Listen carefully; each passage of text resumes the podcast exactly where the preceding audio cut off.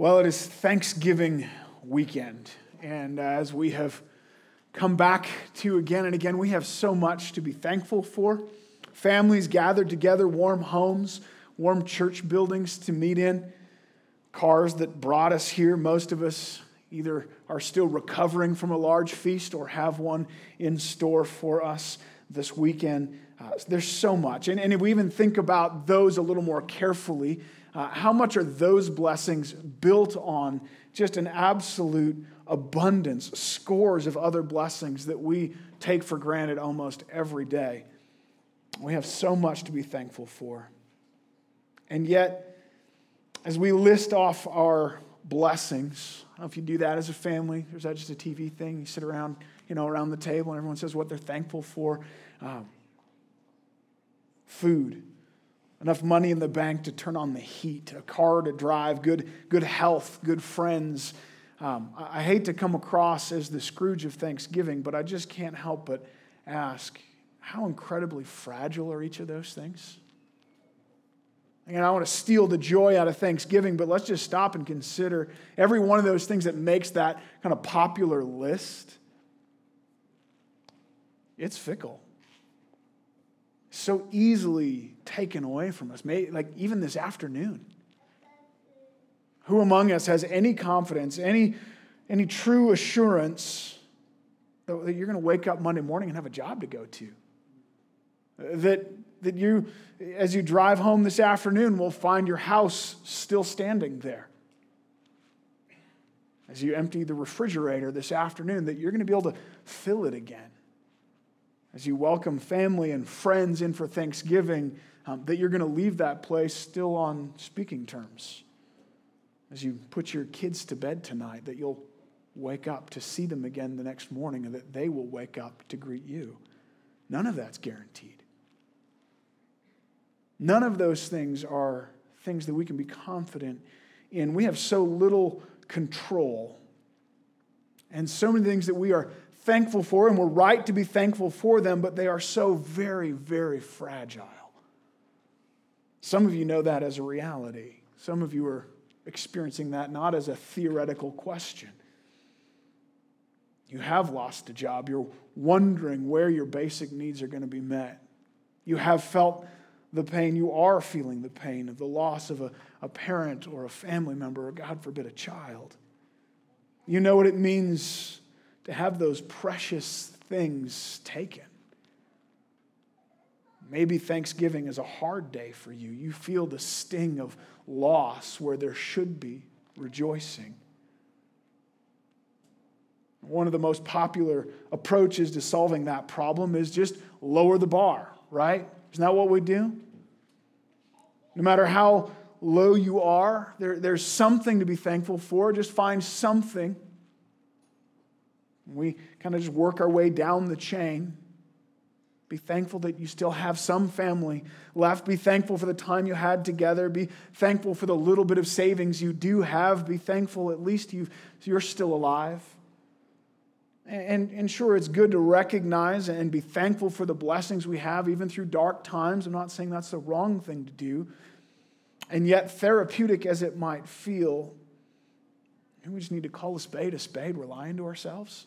Right? I mean, at some point, where does that end? How far down do we go? I'm just thankful that I have this extra nice piece of cardboard to cover myself. Is that really enough to give you joy? Or is there another way? Is there something else? There is a secret, and I think Paul shares it with us, the secret of unassailable joy, a thanksgiving, a rejoicing, a happiness that is not fragile. In fact, it cannot be touched. It's almost too much to hope for. And the answer isn't to lower our standards and somehow make ourselves happy in smaller and lesser and lesser and lesser things, but to raise our standards, to set our hope, to hang our joy on something that cannot be shaken no matter what. Turn with me in your Bibles to Philippians chapter 1.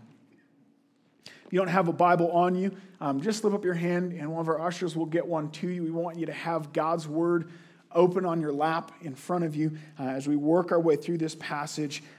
I want you to see this is God's word. This is his truth. And this is not my wisdom, not by any means. Last week, Josh brought us through Philippians 1:12-18, and we saw Paul in prison, and he's there in Rome under house arrest, and there are other believers even who are preaching the gospel with these devious motives, trying to stir up trouble for him, trying to afflict him even more. And yet, that section ends with Paul saying, hey, the gospel's still going forward, and in that I rejoice. Even from prison, even in the middle of this trial, Paul is rejoicing. He has joy. That ought to catch our eye. But then you might notice, actually, Josh didn't finish the job. He ended right in the middle of verse 18. He cut it off. How dare he? Well, I don't know if you know this. Those numbers are just kind of put in there by us. Those are not inspired. That's just our way of helping us kind of know that we're all on the same page. There's a significant transition in the middle of verse 18. The first part of verse 18 is Paul saying, yes, I am still rejoicing right now. The second part of verse 18, he shifts that. He says, yes, I will rejoice into the future. That's huge. Like what an insane declaration. This future tense. I mean, it's one thing to say, I am rejoiced. It's one thing to look around and say, circumstances as they are currently right now, I can tell you, I will still rejoice. But it's an amazing feat of confidence to look forward into the future, not knowing what lies ahead, and say, I will rejoice. I will still be happy. How can he say that? Paul, you don't know the future. You don't know what circumstances will come. You don't know what suffering lies ahead. How can you say with confidence, I will rejoice? And we're tempted to interpret that according to our strategy. Well, he's saying he'll just lower the bar. No matter how bad it gets, he's going to be happy with that. He's just going to lower his standards. And no matter how miserable I am, I will rejoice. That is not hope-giving. I don't want to be in that place. I don't want to have to lower my standard more and more so that I call this happy now. And that's not what Paul's saying. This is a statement of joy. I will have real, meaningful rejoicing. How can he say that? That's an audacious claim. And I think it is this secret of unassailable joy that we need to see this morning. He has joy now. He has confidence that he will have joy in the future, regardless of what lies ahead, because the grounds of his joy, the hook on which he hangs his joy, unlike family, health, wealth, food, any other worldly thing, gives him joy far beyond any of those things and cannot be taken. So what is it? What is this secret to unassailable joy, and how do we get that? Well, fortunately, verse 18, he says, he will rejoice. And verse 19 begins with this great word, for. Here's how. Let me tell you how this is going to happen, why I have this confidence. So follow with me as I read middle of verse 18 through down to verse 26. Paul writes, yes, and I will rejoice. For I know that through your prayers and the help of the Spirit of Jesus Christ, this will turn out for my deliverance, as it is my eager expectation and hope that I will not be at all ashamed, but that with full courage, now as always, Christ will be honored in my body, whether by life or by death. For to me to live is Christ, and to die is gain. If I'm to live in the flesh, that means fruitful labor for me. Yet my desire is to depart and be with Christ, for that is far better. But to remain in the flesh is more necessary on your account.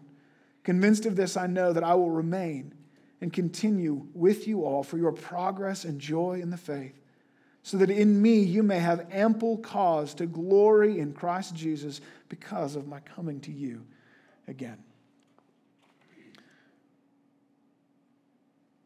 This is the crux of this letter. This is the heart of it all right here. This is an amazing pinnacle passage.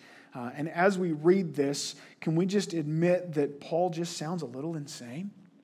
Like, listen to him. He's theoretically trying to choose between prison and execution, and he's saying, I don't know which one's better. I don't know which one to hope for more. They're both so great. Paul, have you lost it? Are they feeding you in there? Is this cabin fever? What is going on? How does he talk this way? Well, it's not that he's gone crazy. It's this secret of unassailable joy. I think we can break his secret down under two headings. Two basic answers. He has a sure hope and a singular focus. A sure hope and a singular focus. Let's stop first at the sure hope that we see in verses 18 and 19.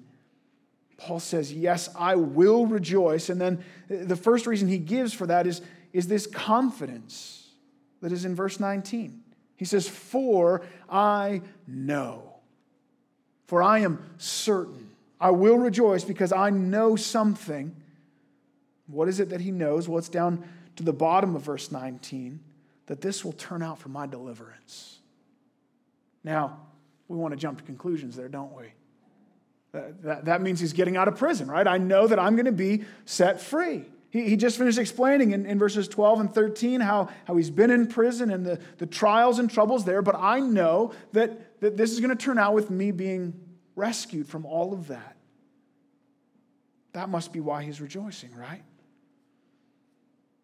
And yet, if we follow down, that doesn't seem to be the case. I think we feel that makes sense to us because that would be the return of his comforts, right? That would be the return of his ability to chase after his dreams and have the worldly comforts back. His list for Thanksgiving dinner has gotten bigger. And we've heard people who would claim Christ speak this way. I can rejoice. I know I can rejoice because God will set me free. I will be healed. I will be provided for. God will give me whatever physical thing it is that will restore my joy. But that's just putting our joy back into those fragile things. And it's seeing God then as a means to an end. And it's a confidence in something that, frankly, God has not promised you. You have no promise in Scripture that He will heal you from anything. You have no personal promise in Scripture that God will restore your family relationships. You have no promise in Scripture that you will not starve to death. Millions of Christians before you, right down to every one of the apostles, lived a life of suffering and pain and a brutal death for the cause of Christ. Confidence in God delivering us from present physical trials by giving us worldly joy is misplaced. And it's back to that fragile, fragile place of thanksgiving. Look a little closer at Paul's confidence. He's confident that he will be delivered. And then down in verse 20, he explains what that deliverance might look like. He says, as it is my eager expectation and hope that I will not at all be ashamed, but with full courage, now as always, Christ will be honored in my body, whether by life or by death. Paul, I thought you said you'd be delivered. I'm sure I'm going to be delivered, but I might die. I might be executed. Well, which is it? You can't have both. Unless his deliverance is something other than physical, unless he's looking at something beyond just the return of his worldly comforts, something that he has confidence in whether or not he lives or dies. I will be delivered even if I'm executed. It's helpful to note that the word there translated delivered is the word sozo, which is typically translated saved or salvation. And this phrase actually, this will turn out for my deliverance, that's taken straight out of Job. He's referencing back to the Old Testament. Job had everything taken away. Every worldly comfort that he had, everything that he would have easily put his joy into was ripped out from underneath him. You know his story. His family killed, all of his wealth and livestock destroyed, his house brought to rubble, his health taken away, and he's sitting there in this pile of rubble, scraping the boils on his flesh with a broken piece of pottery, surrounded by friends who would accuse him of having brought this on himself. Job's Thanksgiving dinner list is short. Like, I'm sure glad that boil hasn't burst yet. Oh, no. That's it. Job 13:15, listen to this.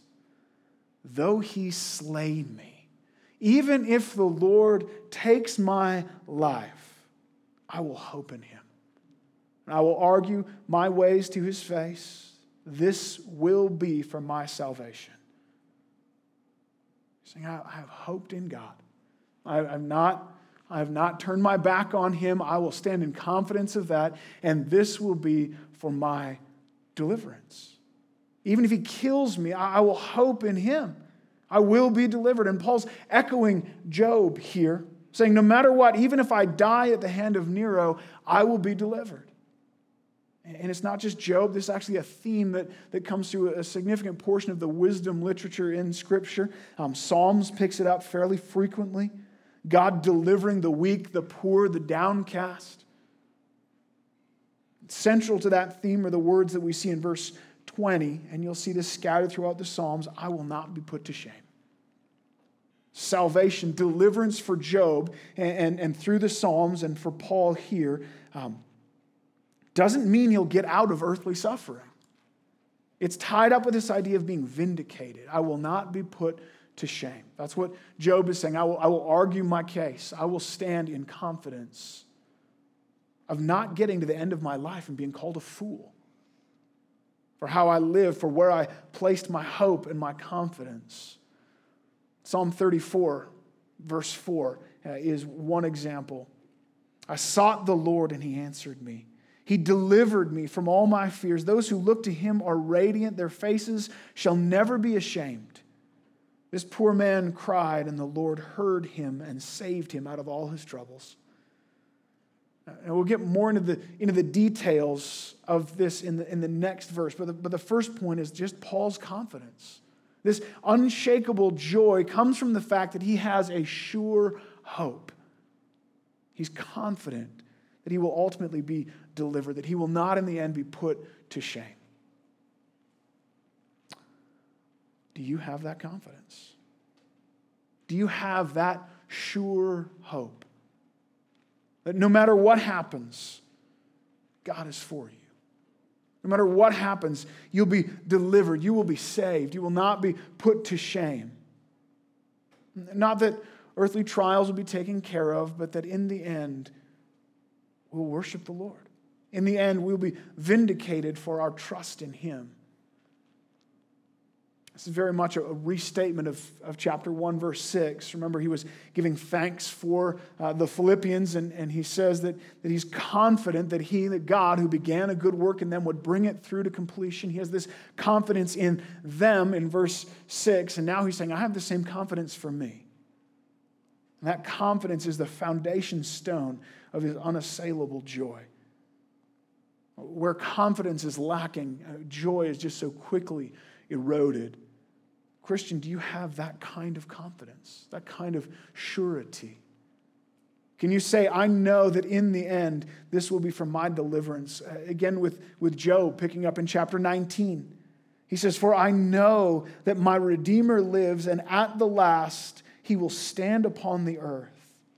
And after my skin has thus been destroyed, yet in my flesh I will see God. I want to be careful because there are some who do not have that assurance and that confidence, and they absolutely should. And there are others who have ample confidence, and they should not. So look carefully at the nature of Paul's confidence here. What does his confidence look like? Where is it derived from? He says in verse 19, I know that through your prayers and the help of the Spirit of Jesus Christ, this will turn out for my deliverance.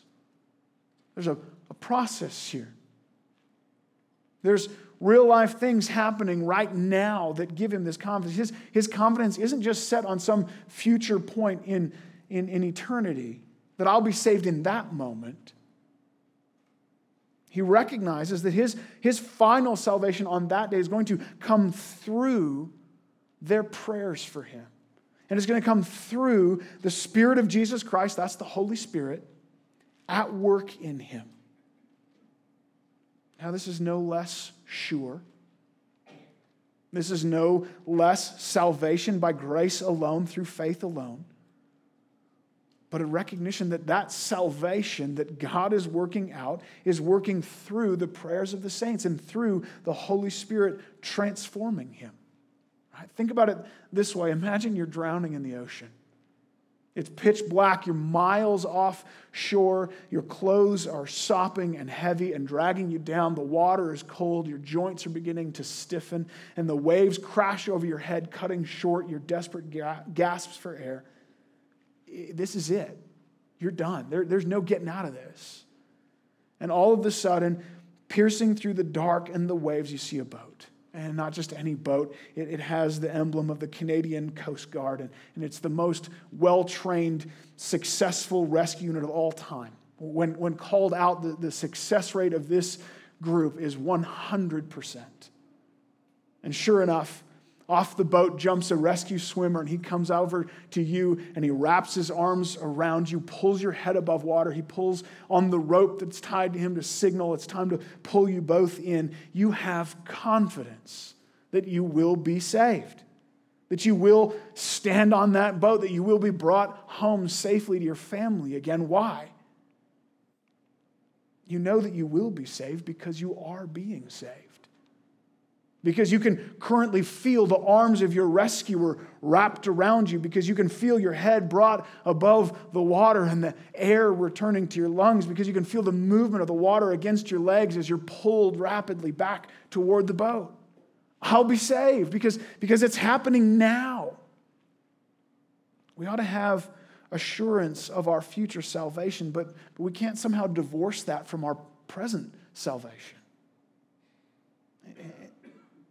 And there's some who are confident that they will be saved on that day, but there's no evidence that they are being saved in this day.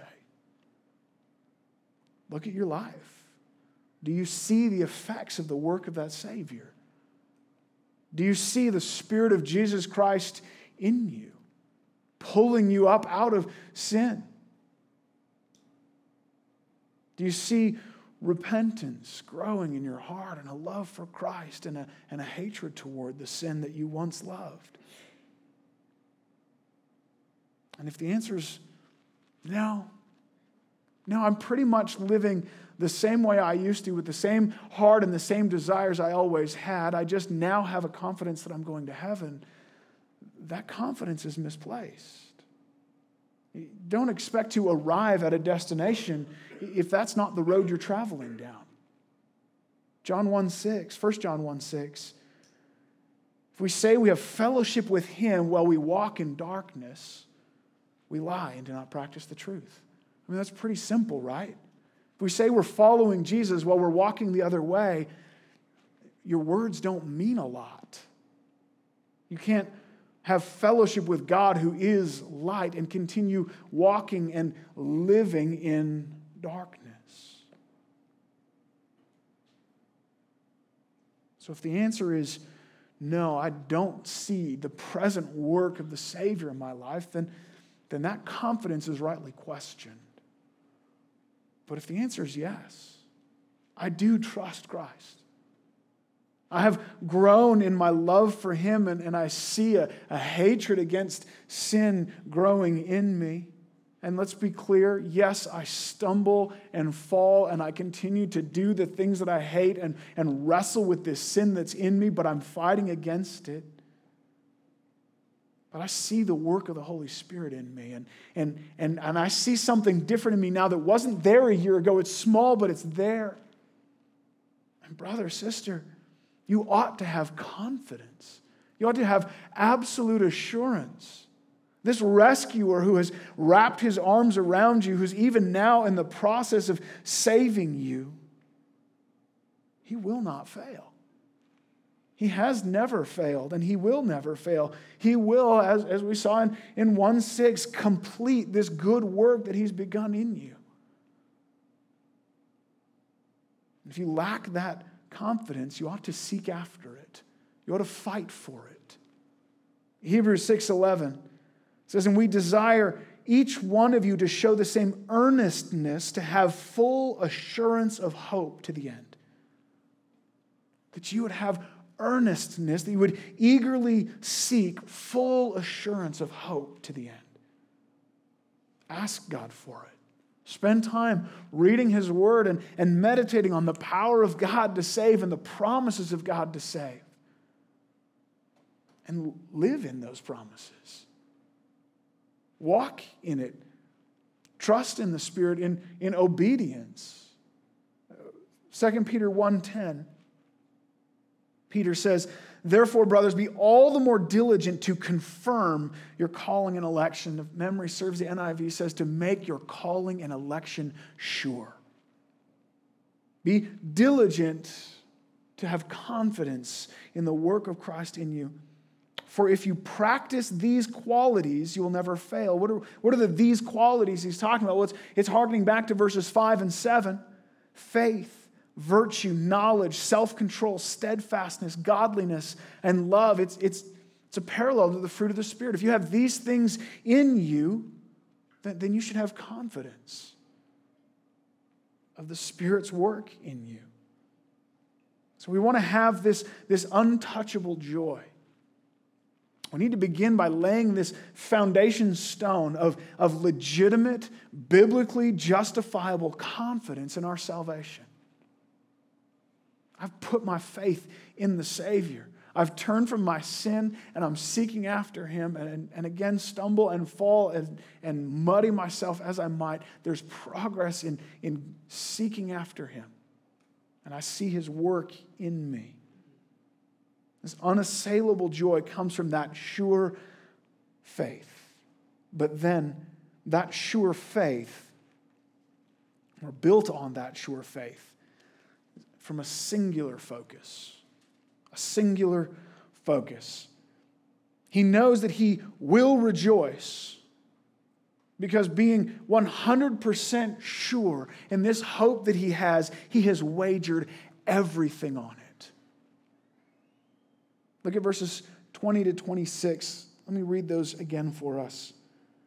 "As it is my eager expectation and hope that I will not be at all ashamed, but that with full assurance now as always, Christ will be honored in my body, whether by life or by death. For to me to live is Christ, and to die is gain. If I'm to live on in the flesh, that means fruitful labor for me, yet which shall I choose? I cannot tell. I'm hard pressed between the two. My desire is to depart and be with Christ, for that's far better, but to remain in the flesh is more necessary on your account. Convinced of this, I know I will remain and continue with you all for your progress and joy in the faith, so that in me you may have ample cause to glory in Christ Jesus because of my coming to you again." There is a lot in there, and we're not going to get to all of it, but the crux of it is verse 21. To live is Christ, to die is gain. That's his eager expectation and hope. His passion and joy, his one desire, is that Christ would be honored in his body in practical, visible, physical ways, whether by life or by death. No matter what happens to me, whatever comes, be it freedom and ease and riches or imprisonment and suffer and wrongful execution, I don't care which road I go down, I'm aiming for the same goal, that Christ would be honored through it. For, because to me to live is Christ and to die is gain. And he goes on then to just kind of unpack and explain what he means by that. For me to live as Christ means, verse 22, if I live on in the flesh, if I'm to continue in this body on this earth, then it's for Christ. My life would be spent in fruitful labor, he says. His entire life has one focus. If I live, it's this: fruitful labor, working for Christ. Verses 25 and 26 explain that a little more precisely, what his fruitful labor looks like. It's to continue on with them for their progress and joy in the faith, to encourage the saints, to see new people saved, to see believers deepening their roots and growing in the joy of the Lord, serving the church. And then verse 26, that in his work in serving Christ among them, there would be ample cause to glory in Christ. That Jesus would be honored by them for his life. But how does this contribute to his joy? Right? Because labor is not in and of itself a cause for rejoicing, is it? I don't know how many of you rejoice in work to do. But fruitful labor, that's a different story. If it produces something of value, then we rejoice. That's what it's about. And he says that his labor in the Lord, his serving the Lord, would be fruitful labor. In what way is it fruitful? What does that mean? Well, I think his eye is on the promises of Christ. He's saying in Matthew 16:27, Jesus said, "For the Son of Man is going to come, going to return with his angels in the glory of his Father, and then he will repay each person according to what he has done." He will repay each person for their labor. There's a reward in store. Matthew 6:19 and 20, Jesus says, "Do not lay up for yourselves treasures in heaven." Don't labor and work to store up wealth here, where moth and rust destroy, where thieves break in and steal. But lay up for yourselves work and labor to lay up treasures in heaven, where neither moth nor rust destroys, where neither thieves break in and steal. Store up an unassailable joy in heaven. Labor and work for those rewards that can't be touched. By serving Christ, by living for him. This is exactly what Paul is saying to the Philippians later down in chapter 4. He's encouraging them to live generously, to give generously. And he says in 4:17, "Not that I seek the gift." I don't need the money, but I want you to give. "But I seek the fruit that increases to your credit." Because as you give generously, it credits your account. There's fruit to it. It adds to your reward at the coming of Christ. That's why Paul's joy is sure. This is his confidence in future rejoicing, because to live is Christ. Because his joy is not resting on gaining comfort or ease or friends or food. Those things, those fragile things, are not his goal. He hasn't hung his hope on that. His goal is to honor Christ, and so lay up treasure, store up reward that brings joy in eternity that can't be touched. That's why he can say, "To die is gain," because his death only brings him into the presence of Christ. And that's the end of verse 23. He says, it's better by far. I'd rather die. That's the good place to be. Why? Because death is to finally come into possession of everything he's been working for. To live is fruitful labor, storing up treasure in heaven, and to die is payday. That's why he says, I'm torn between the two. I don't know which is better. Not that he literally has a choice, but he's just kind of theoretically bouncing between these ideas. And he's saying, I don't know, should I stay for more fruitful labor to increase that reward, or should I just be happy to die and receive it and be done with the labor? I think that's what he's talking about in verse 26 when he says, "Convinced of this, I know I will remain." He's not making a prediction of the future. We don't have biblical record of what happens after this, but by all accounts of tradition, he died there in Rome. He didn't get set free. He's not predicting he will be set free. He's saying, convinced of this, convinced that my continued life would be to the increase of my reward to come, that's what I would choose. That's what I would pick if I had a choice. That would be better. But let's not get lost in the details here. Let's get back to verse 21. To live is Christ, to die is gain. It's a singular focus. Everything turns on this one pivot point. Nothing else matters. But that Christ is honored, whether it's by life or by death, I don't care. That's my goal. That's how we can say with absolute confidence and assurance, I will rejoice. I will have joy that overflows to rejoicing. Because all of his hope of joy is hung on that which can never be taken from him. Think about what it means to say to die is gain. What is death except the loss of every worldly pleasure, every worldly thing? In death, you lose your money. In death, at least for a time, you lose your family.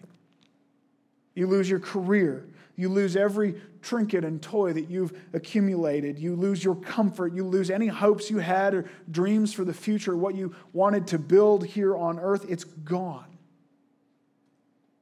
Paul says the loss of all of that would be gain. Later in chapter 3, verses 7 and 8, he says, but whatever gain I had, I count as loss for the sake of Christ. Indeed, I count everything as loss because of the surpassing worth of knowing Christ Jesus, my Lord. For his sake, I have suffered the loss of all things and count them as rubbish in order that I may gain Christ. Paul didn't hedge his bets, as we are so prone to do. We believe there will be joy in following Jesus. We're at least suspicious that there might be, or we wouldn't be here this morning. But it feels risky, doesn't it? So we also want to kind of pick up as many worldly joys along the way as well. I'm going to trust in Jesus. And I want to have, some extra stuff on the side. I want to diversify my portfolio, right? And so we hang on to some joy in our career. And we hang on to a little joy in our family and our kids growing up as decent human beings.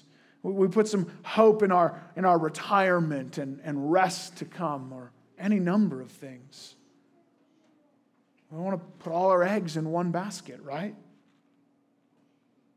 Paul would plead with you, when it comes to the precious eggs of your joy, put them all in the secure basket of Christ. There and only there will your joy be both safe and full. When you can say to live is Christ and to die is gain, when you have that singular focus, doesn't mean everything else is easy. Doesn't mean those trials evaporate, but it means you can continue with confident hope through any trial.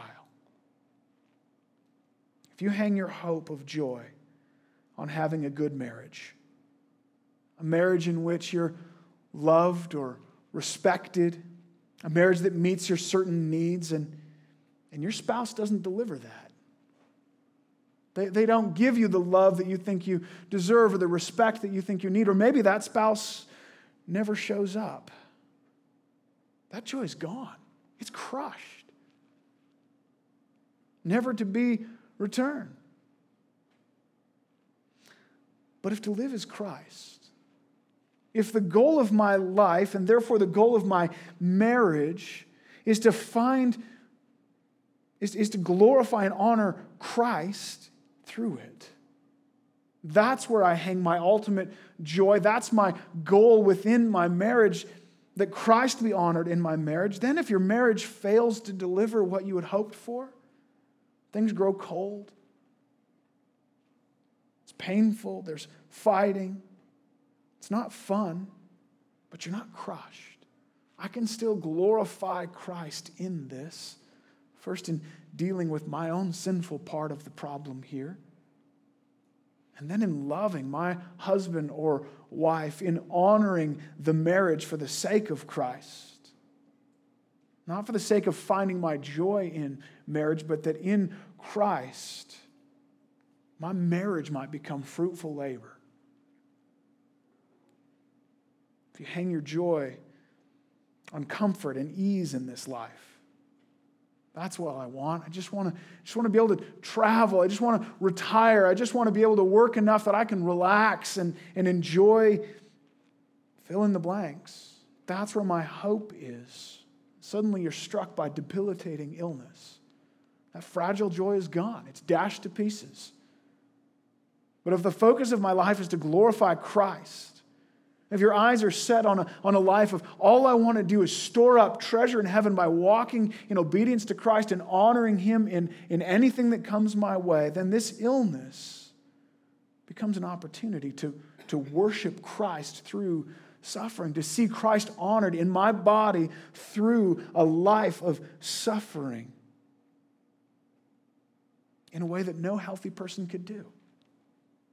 You have a unique opportunity all of a sudden as you declare by worshiping Christ through suffering that He's better than ease and comfort and health.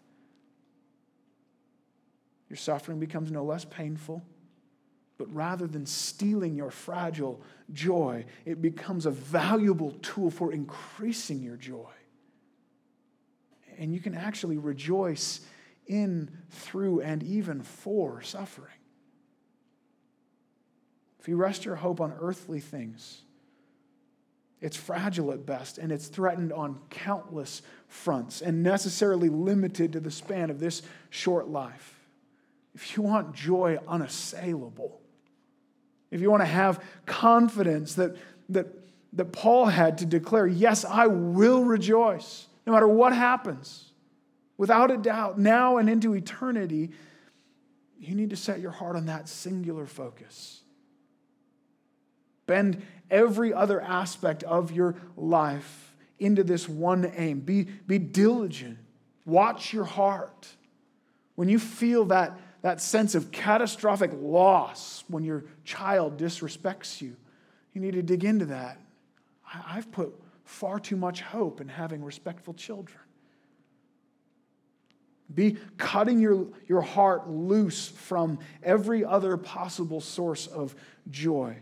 Be wary of where you find your identity and your meaning and your purpose in life. Set it all on that one great goal, that Christ would be honored in your body by life or by death. That life would mean fruitful labor for me in the worship and service of Christ, and then death would be gain. Now, it doesn't mean we don't enjoy other things, right?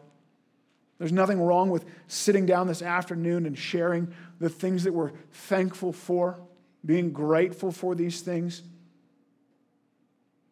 We recognize and enjoy the many blessings that God has given us.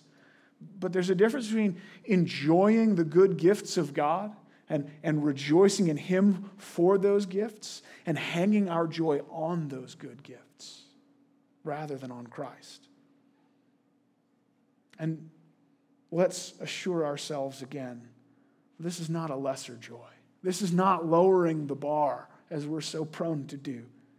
We tend to kind of spiritualize these things in our heads and think of them as less and think of, well, I'll rejoice in Christ, woe is me. I'll give up all of the things that are actually really fun and actually being real joy, and because I'm a good person or I want to impress God, I'll find my joy in Christ instead. It's not lowering the bar. Christ is better. In Him, in that laying up treasures in heaven is actual, real joy. Jesus promised, Luke 18, "Truly I say to you, there is no one who has left house or wife or brothers or parents or children for the sake of the kingdom of God who will not receive many times more in this time and in the age to come eternal life." Jesus says, you will not be put to shame. You will not be disappointed. No one, not one person is going to get to heaven and say, I wish I had just grabbed a little bit more earth on my way through. I wish I had just divided my heart a little bit more. I wish I had been just a little bit more selfish with my money. I wish I had enjoyed a little more sin along the way before I got here. No, the reward of Christ will be so full, so wonderful, so joy-giving. We'll say that there was not a sacrifice left behind when I have Christ. Matthew 16:25, Jesus says, whoever would save his life, whoever would find his joy, his meaning and purpose in this earthly life, will lose it. But whoever loses his life for my sake, whoever would give up everything for the single purpose of seeing Christ honored and putting their hope in that eternal reward, will find it. What would it profit a man to gain the whole world and forfeit his soul? It's the same word there, forfeit his life, his joy, his fullness. What shall a man give in return for his soul? For the Son of Man is going to come with his angels in the glory of his Father, and he will repay each person according to what he has done. Church, that is joy unassailable. That's something that we can put our confidence in and say, I will rejoice. Even as I go through the most difficult of times here, my hope is set on honoring Christ through whatever may come. It's a sure hope and a singular focus. Let everything else be background. Let your life be set on serving Christ, on honoring him with every gift he's given you, every trial he's given you. That Christ would be honored in your body by life or by death, by suffering or by health, by wealth or by poverty, by joyful marriage or faithful perseverance or faithful singleness, by prosperous career or a life of humble service, never seeing a single promotion. Do it all for the glory of Christ, and you will not be put to shame. What a hope we have. Church, we're going to